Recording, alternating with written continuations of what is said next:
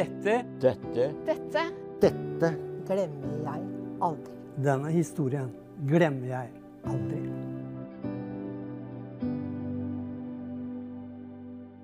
Jeg skal fortelle en historie fra da jeg hadde bare vært frelst i cirka 10 år, tenker jeg. Så jeg var alene med 2 barn og bodde i en blokk borte i Horten. Og så jeg hadde fått min første jobb i en blomsterbutikk. Så barna mine var hjemme alene, og jeg dro på jobb. Og den gangen så hadde jeg ikke bil, så jeg måtte sykle til jobben, og det var cirka 20 minutter med sykkel. Og jeg hadde da vært på jobb og fått hele lønninga mi den dagen. Og skulle sykle hjem og var innom og handla litt varer og sånn som jeg skulle ha med hjem da. Og sykla hjem, og så kommer jeg da hjem til døra og barna mine lokker opp. Og oppdager at veska mi har dettet av syklen med hele lønninga. Og jeg ropte på Jesus, nå må du hjelpe meg.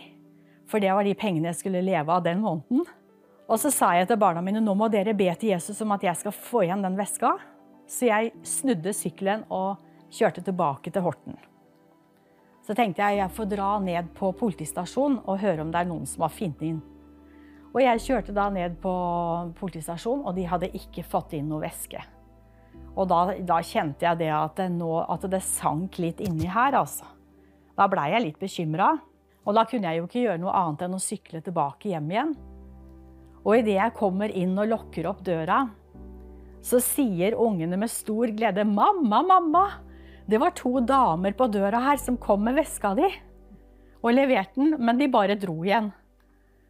Og det var så Guds omsorg. Og der lå alle pengene mine og alle tingene mine. De lå i veska. Og det jeg opplevde da, det var det at det var Guds beskyttelse. Og når jeg tenkte over det etterpå, så tenker jeg det at Gud, han visste på forhånd hva som kom til å skje.